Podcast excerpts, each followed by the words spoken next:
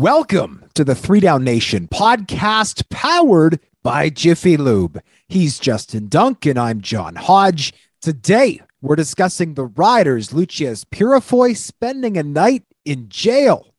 Shawn Lemon accusing Duke Williams of spitting on him during the West semifinal. Nasty. Some exciting matchups in the East and West finals. Oh, baby. Chris Streveler signing with the Baltimore Ravens. Fly birds fly. And Saturday's Vanier Cup. But first, the Calgary Stampeders and Montreal Alouettes were eliminated from playoff contention this past weekend in losses to Saskatchewan and Hamilton, respectively. Dunkster, which team is facing more questions heading into the 2021 2022 CFL offseason? To me, it's the Montreal Alouettes because we know that with John Hufnagel and Dave Dickinson, and it sounds highly likely that Bo Levi Mitchell is going to be back, even though speculation went rampant based off his post game comments. Though, in my mind, I felt like it was clear Mitchell wants to assess his body in the offseason and make sure he comes back to that top form that we're used to seeing from Bo Levi Mitchell. So, for that reason, it's the Alouettes because there's been speculation going a little bit crazy behind the scenes that Danny Maciocia could let Jones go. Let's remember, Maciocia did not hire Jones as his head coach. That was Kavis Reed. Maciocia inherited Jones. And even though he seems to have the room there and the guys are really playing for him, there are people behind the scenes that will tell you that Maciocia wants his own guy in there. So, from my end, and that's just one of the reasons with the Alouettes that they're the team that has more questions than the Stamps. Personally, I'm going to disagree with you. I think the team with more questions is the Calgary Stampeders. I think relative to their division, the Alouettes were a lot more competitive this year. Yes, Calgary finished the regular season just above 500, but let's remember Bo Levi Mitchell has lived at the top of the West Division throughout his career. He threw more interceptions than touchdowns during the regular season. That was also true in the West final. No touchdowns, two picks in a disappointing loss to Saskatchewan. And let's remember, Cody Fajardo left the door wide open right in that game. He threw four interceptions himself and yet the Riders were able to come away with the win in double overtime. If you look at the stamps, Team MOP Kadeem uh, Kadeem Carey is a pending free agent. Reggie Begelton, the star receiver, is a pending free agent, and, and a huge chunk of their guys on defense, including guys like Jameer Thurman, Mike Rose. So to me, the bigger question is in Calgary, and another key pending free agent, Jake Maier, right, who looked spectacular in spot duty this season while Mitchell was out. To me, you can't address the future of the Stampeders without wondering can they keep Bo and Jake? And if not, who are they picking? Because they can keep Jake Maier for a lot less money than they're paying Bo.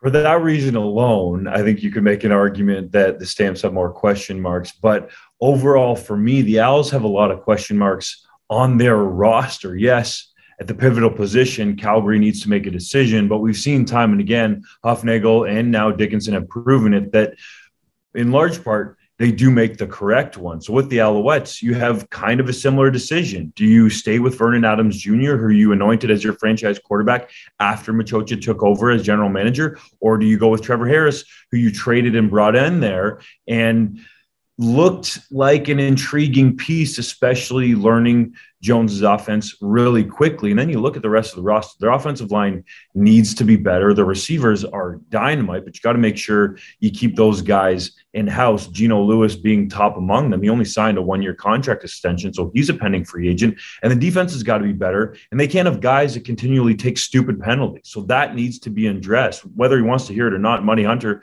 is one of those dudes that constantly draws flags. So, in my mind, from a talent standpoint, that's why it's the Alouettes because the Stamps with Hufnagel has always proven that his teams will be competitive.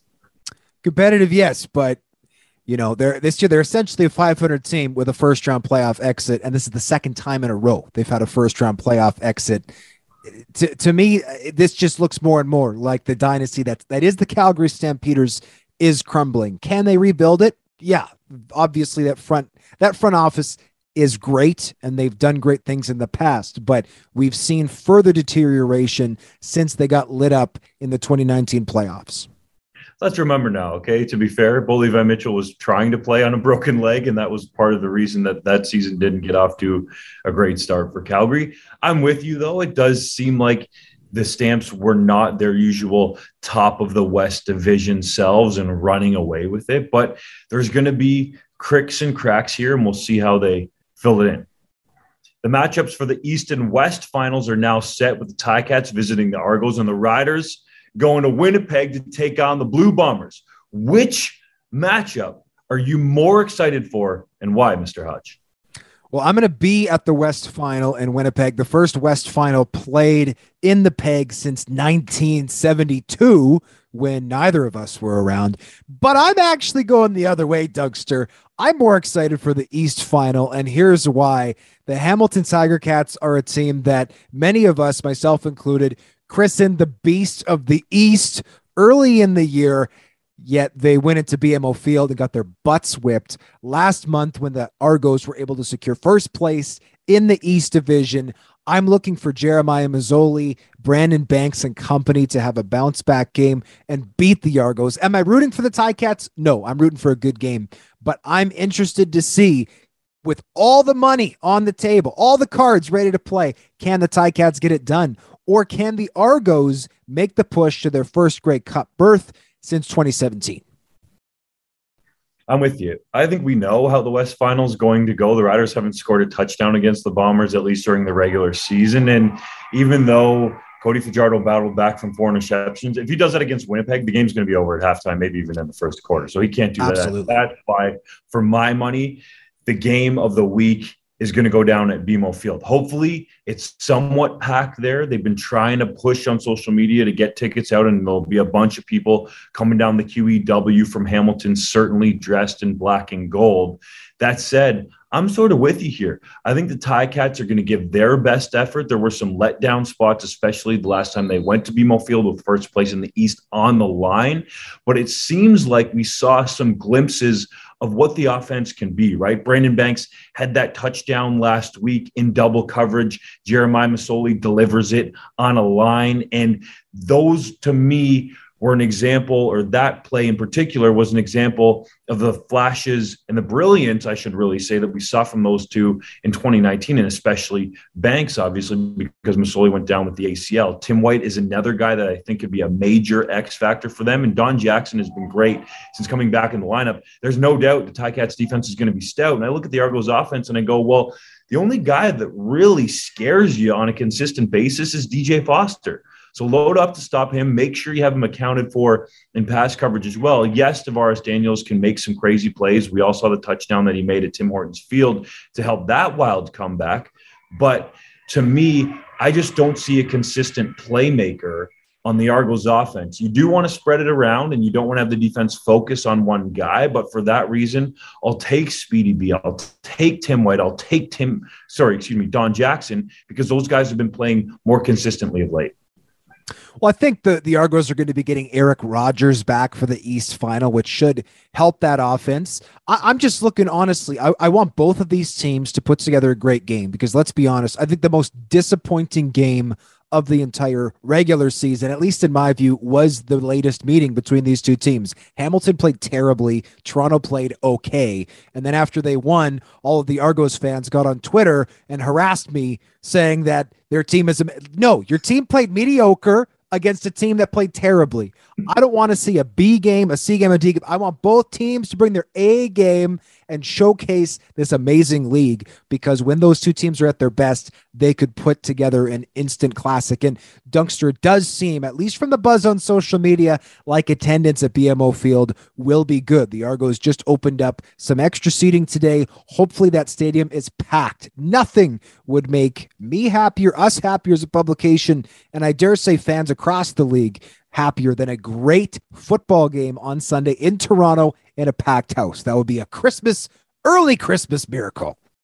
I'm not going to believe it until I see it. And you mentioned Me neither. bringing your A game. The Ticats and the Argos better play an A game in the East Final because they're going to need to play an A plus, maybe even plus A plus plus game in the Grey Cup. They're going to be Winnipeg, so you need to make sure that you're hitting that peak right now. I hate it because it's cliche, but there needs to be some A football played at BMO Field. Otherwise, neither one of those teams is going to have a shot in the Grey Cup against Winnipeg. I don't know if there's such thing as an A plus plus, but I, I wouldn't know because I never got anywhere close to that in school. Anyways, we got to take a quick break, Dunkster. When we come back, we'll be talking about Loucheiz Purifoy.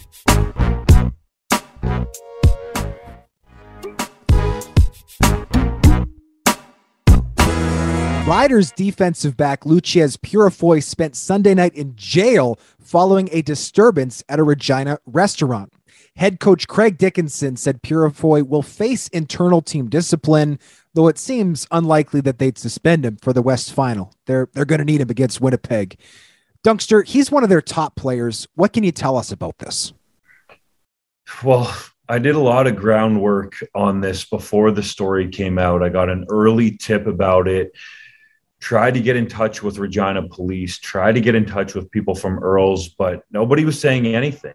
And to me, and I'm reading between the lines here, and this is just purely speculation, there might have been more to the story. That said, there was a video released online of a person inside the establishment that filmed part of what happened. And you can clearly see Purifoy allegedly being frustrated with the service that he was getting at Earl's. And then a lady allegedly comes into the screen and appears to throw a glass and break some glass behind the bar. So there was a situation unfolding there that Purifoy should have gotten out of and tried to decompress himself because you're talking about after you win in the West semifinal, now you got a big game against the Winnipeg Blue Bombers, and a situation is unfolding. And I hate to say it now, but hey, you're at the age where you're an adult. You're not just a young man anymore or a young person where people are going to overlook these things. You need to make a smart decision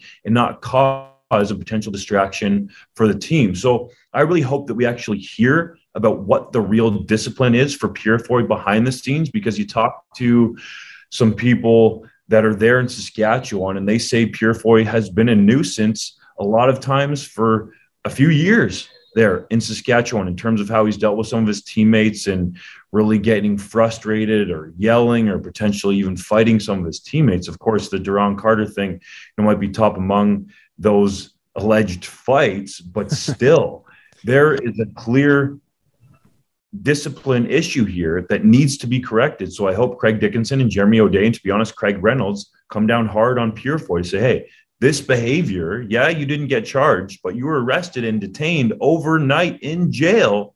That is not all right. Yeah, and obviously playing for the Rough Riders puts an extra spotlight on you at all times. There are some CFL cities where you can go out on the town, people aren't going to know who you are. Well, guess this is Regina, right? Everybody knows who Loucheiz Purifoy is. He was just named the team's most outstanding defensive player. And uh, obviously, regrettable situation. We know that a woman was charged with assault in related to the incident. As you mentioned, Purifoy was not charged, but still, obviously, a bad look for uh, for for for a guy who just helped his team win a home playoff game for the first time since they opened New Mosaic Stadium. Uh, an unneeded distraction, certainly you'd think for for this team at this critical juncture of their season. Stamps defensive end Shawn Lemon accused Duke Williams of spitting on him before halftime in the West semifinal, which he indicated was the reason he lost his temper and punched the star receiver, leading to his ejection from the game. Williams has since denied the allegation, tweeting, quote, You know they have footage, my guy. No need to lie. LOL. Close quote. Nobody feeling sorry for you. End quote. Hodge, what do you make of this? Well, I think this is absolutely first rate entertainment. Obviously, if there was a spit, that is disgusting. Shawn Lemon told the media in his season ending availability he felt disgusted and disrespected in his allegation of being spit on. Obviously, we don't know the truth yet. I've asked the CFL several times. There is still an investigation underway regarding the alleged spit personally, I'm just excited to find out Who's lying? Was Shawn Lemon lying about it? Is Duke Williams lying about Shawn Lemon lying about it? I have no facts to present here. I just think this is marvelously entertaining. There seemed to be a video breakdown that I saw online where the gentleman clearly picks out something flying in the air. Now, what's been debated here is the fact that Duke Williams was wearing a balaclava, which means that could have been, or allegedly, let's say, would cover your face. Now, I'm really curious to see what angles the CFL would have. We're never actually going to lay eyes on them, but they would have some broadcast angles that would be a much higher quality than somebody zooming in on their TV copy. So we'll see. I would imagine it will come out before the West Final, or perhaps the league wants to avoid the distraction and save any discipline for potentially after the Grey Cup. Could be a precedent setting moment, but I love me the trash talk. I love me the entertainment value of this. We need more of it. Patrick Levels, Duke Williams, Shawn Lemon. Let's see anybody else step to the plate and not giving us boring answers and responses. This is great for the league, whether they like it or not. I, I could not agree with that more. Um, I will say this though, the CFL throughout the season has has routinely handed out discipline on Thursdays. Obviously, we're recording this on a Wednesday. Maybe we'll get disciplined tomorrow. Maybe we won't. It depends if the CFL's investigation is complete. As of now, it's not. It's still ongoing. But traditionally, right, throwing a punch or spitting are the two things that can get you chucked out of a game outside of contacting an official. So if the CFL looks at it and says, okay, you know, typically if a player is ejected, you know, they, obviously it hurts their team and then they're subject to a max fine, which is half a game check. That's the punishment if it's determined that Williams did spit, which again is yet to be concluded one way or the other, I'm curious to see if there's any chance the CFL could suspend Duke Williams for the West Final. I'm not saying that will happen.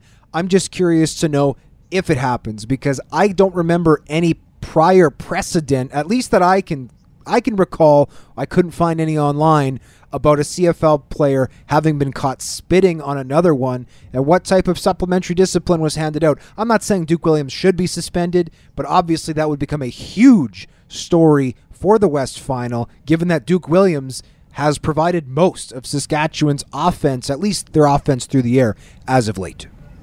The league's not going to suspend him. Let's just say it flat out, right? They're not going to do that. There's so much at play here. They don't want one of the stars out of the game. And Randy Ambrosie doesn't have the governing power of, let's say, oh, Roger Goodell or any of the other commissioners in pro sports. So he ain't going to be suspended. It's just a matter of whether or not he gets hit in the pocketbook. And if they find that he actually did spit Lemon's way or not, because I'm sure Williams wants to be vindicated here for the fact that he feels like he didn't do anything.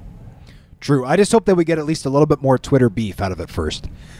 Dunkster, the Western Mustangs defeated the St. FX X-Men in the Mitchell Bowl, a game that you called, by a score of 61 to 6, putting up 51 points by halftime.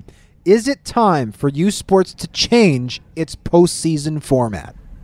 Yes, like yesterday or a year or two or three or four or five or six years. This should have been changed ages ago. Like, I just can't understand how people within U Sports, and a lot of it, to be honest, Hodge, people will call them within circles around Canadian universities as the academics. They're the ones that are holding this back because they want everybody to have an even playing field and go home with a participation ribbon. Well, let me tell you, we're not playing house league football anymore. We are competing and at a level where these guys go on to the pros in the CFL and the NFL and mostly in the CFL, but become legitimate players and a handful of them or a number of them stars. So we need to put the best competition on the field, especially when you're trying to sell the game. The Vanier Cup matchup is a perfect example of that.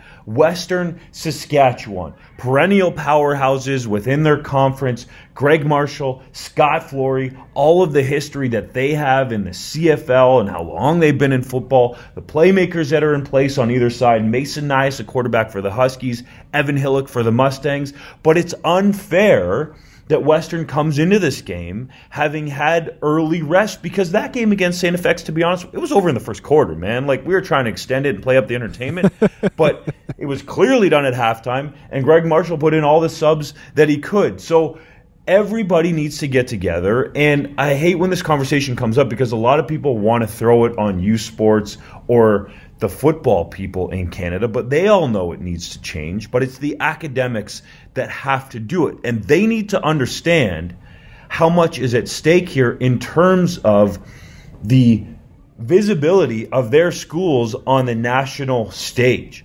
Like this week, I am here with the crew with CBC to call the game. Mark Lee, the legendary man himself, will be calling play by play. We're putting in the work to showcase the, the, these athletes across the country, and the academics need to understand what that means not only to the universities, but to their bottom line, because athletics drives a lot of people going to these universities or wanting to go there that's just a fact. You see a team winning a national championship in any of the sports, and a kid sees that, and maybe they don't end up playing a sport at the university level because it's a small percentage of players that actually get to do that. But they want to go to the school and have some of that fun and feel attached to their school. So rant done, but it needed to change like yesterday. that might be the most epic dunk rant we've ever gotten. For the uninitiated, the issue that is currently plaguing U Sports playoffs is that the winner of the four conferences coast to coast advance, and at least for the last decade, Atlantic University Sport out east has not, and and there have been some amazing AUS teams historically, but for the last several years, AUS has not put forth a terribly competitive team as their winner. Personally, I think competitive shouldn't even be in your vocabulary there. They have not even shown up, man, and that is no slight to these athletes. Fair enough. I'm I'm just trying to be respectful of the athletes and the people involved who are working on shoestring budgets. But my point is just there's got to be a way, as you pointed out, to have the four conference championships, but maybe we go to an American style playoff where the top four ranked teams go to the playoffs regardless of what conference you're in. We don't necessarily need a team from each conference, and in some respects, we could have two or even three or four teams from one conference. If those are the best four teams, they should be the four teams in the playoffs. But that's just that's just my take. That's what needs to happen. Honestly, in my mind, it's really easy. You look to the system that they have in the United States in the NCAA. It's a four team playoff. And yes, rankings come into play down there, and there is a committee. But that's what needs to happen up here is that when you get to the national level, you can say, I think confidently right now, that Canada West, the OUA, and the RSEQ, otherwise known as the Quebec Conference, if you win your conference, you're in that playoff.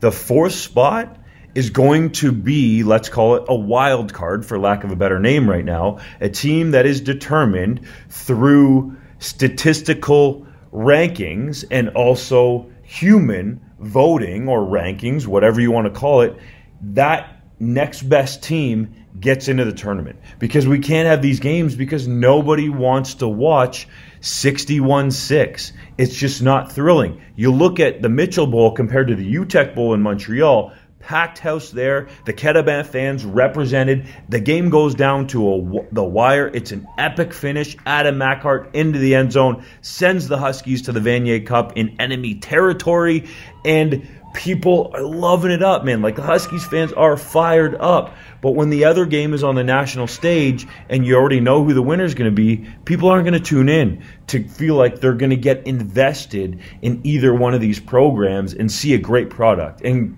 don't get me wrong, I might be biased because I played back in that day with CIS football, and I still think it should be CIS. But anyways, that's a whole other conversation.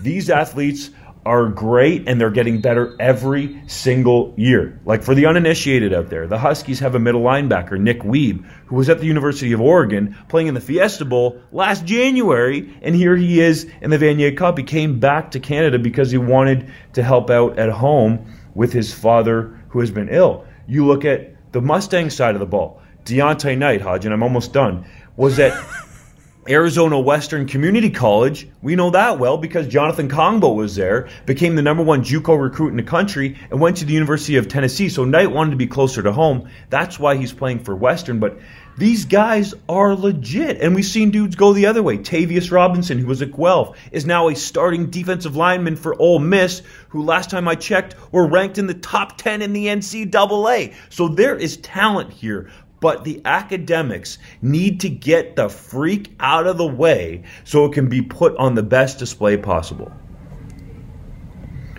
All right, let me just take a quick breather here, okay, Hodge?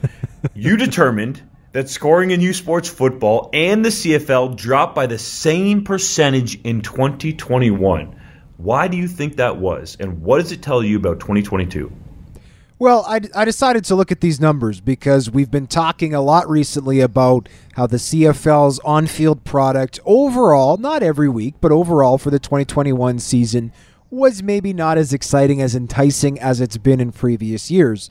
And so I decided to take a look at scoring as a whole and determined it was down from 2019 to 2021 by 12.9%. U Sports football was down 13.3% which you know is is essentially the same number. Uh, the NFL did not experience a drop off of scoring whatsoever. Scoring actually increased from 2019 to 2020. 2021 is a little bit lower than 2019, but but it's still high.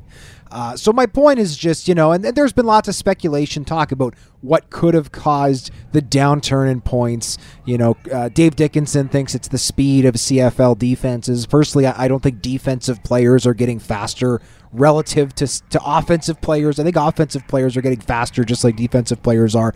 To me, this is at least one small indication that the year off is to blame for the lack of scoring, and I think that means come 2022 we could see both the CFL and U Sports have a nice bounce back year with two years of rookies having a, full year of experience under their belts and players maybe just a little more up to speed on what it takes to go through a full season. Because let's not also forget, both seasons started late this year, which means it wasn't just a year off that these players had. In many cases, it was a full season and then an, another month or two plus two full winters. So after an almost two year break, I, I don't think it should be a surprise that scoring was down, and I expect that scoring should recover next year to at least some extent, hopefully a full extent.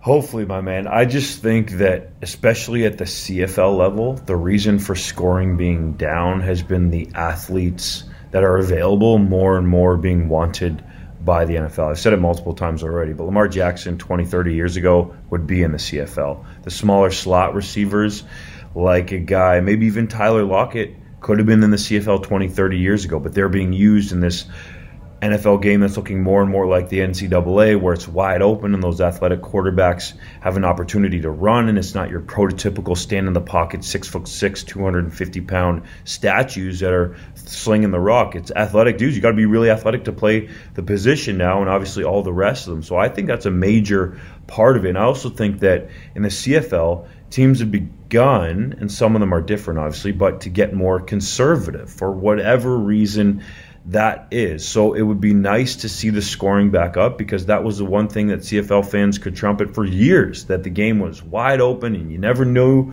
what was going to happen at any moment. Big play could go either way, but we just aren't seeing those big plays regularly, I feel like, on offense. We got to take a quick break, Dunkster. When we come back, it'll be time for Hodges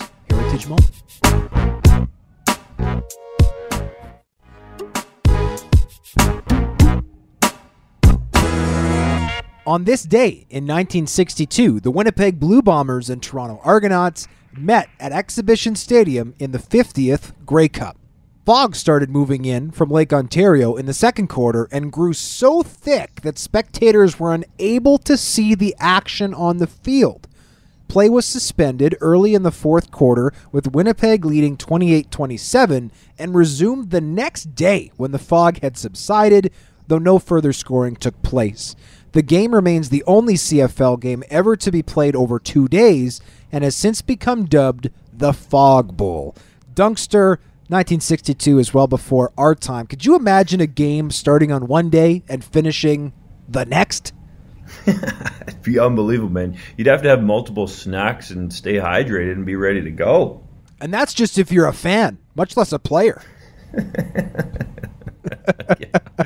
I don't think Gatorade existed back then, but hopefully the players had something like that to make sure that they weren't cramping up, man. But I just can't imagine even trying to play in a fog bowl. Like driving on a foggy road is difficult enough, but it gets easier if your car's ready to go, especially in the winter when those snow flurries are flying and it makes it difficult to see, just like in the fog bowl. You want to make sure your fluids are topped up, you got a fresh oil change so your car fires up, and everything's taken care of so that when you encounter that wintry weather, you're good to go, just like those dudes were playing on consecutive days. Perfectly said, Dunkstrom. When you go to Jiffy Lube, make sure to tell them that your friends at Three Down Nation sent you there. All right, it's time for the three minute drill powered by Jiffy Lube. Riders defensive back AJ Hendy quit the team due to a lack of playing time. Does that make sense? No, unless he's purposely trying to end his career. You posted a bunch of teams pending free agent lists. What squad has the juiciest? To me, the juiciest free agent list is the Calgary Stampeders. Jake Maier, Kadeem Carey, Reggie Begelton. I named some of them off the top of the show. That is the juiciest list and the team, I think, with the biggest potential for turnover. The CFL finished the regular season with a 99.92% negative COVID 19 test rate. Is that impressive? It does seem like it is, but I'm not a scientist or a doctor or an expert on this virus, so I don't really know. But the fact that they only had one outbreak seems like it's a decent job overall, and lucky got through the season. Former CFL quarterback Chris Streveler didn't have to wait long for his next NFL opportunity, joining the Baltimore Ravens practice roster. Is it a good fit? I think it's a great fit. You got Lamar Jackson as the starter. They have an inexperienced backup. Absolutely. I think this is a spot where Chris Streveler could thrive. Bodog installed Ed Hervey as the favorite to be named the new general manager of the Edmonton Elks. Does that make sense to you? It does from a betting perspective because they know Hervey has name value, and there's also a lot of people there that would like to see it because he's the last GM to guide or help them win a Grey Cup, of course, in 2015. Former Stamps linebacker Wynton McManus signed with the Miami Dolphins. Is that a big deal, though? I think it is because my understanding is the Stampeders tried to bring him back for their playoff run, just like Tre Roberson and Reggie Begelton. And McManus bet on himself, and obviously it paid off. He's under contract now. Patrick Levels told the media that he does not regret guaranteeing a win in Sunday's East semifinal, despite him and the Als taking the loss. Does that make sense to you? It does, man. I like the way that he's played this whole thing. He said that every single time he would guarantee a win going into a football game. That's the mindset that you have to have, win or lose. Toronto Mayor John Tory declared December 5th Toronto Argos Day in the city, but also followed it up saying the Argos had a record nine wins in 2021. if that's a franchise record for regular season wins in a year, that ain't good, my man. Yeah, it was a it was a confusing statement, but you know it's it's it's the thought that counts. The thought was right. The the, the numbers maybe not so much. Dunkster finally in a game you're calling for CBC. The Western Mustangs and Saskatchewan Huskies will meet in the Vanier Cup on Saturday, which will be televised nationally. Who you got? on the CBC. But man, I'm calling the game so I can't pick it. So you know what I got? A tight, hard fought, physical affair between two great programs who have some dynamic playmakers on both sides of the ball. And I think it could come down to the final minutes. These teams are getting after it. They've been in Quebec City all week. They're staying in the same hotel pod, so that just amps up the animosity level. They're crossing over for some of their practices because of the facility bookings here at Laval. So the Western Mustangs will be out in the cold and then they'll come inside and vice versa. So each team gets the same amount of time inside and out. I'm stoked for it. And I would strongly encourage anyone listening to the podcast to tell your friends, tune into this ball game because it has the makings of a classic. I'm not calling the game, so I will pick it. Give me the Mustangs, but Adam Machart is the game's MVP, or at least he'll be my MVP. I'm obsessed with Saskatchewan's running back. That's all for this week's Three Down Nation podcast. We'll see you next Wednesday for another episode of the show. We'll see you then.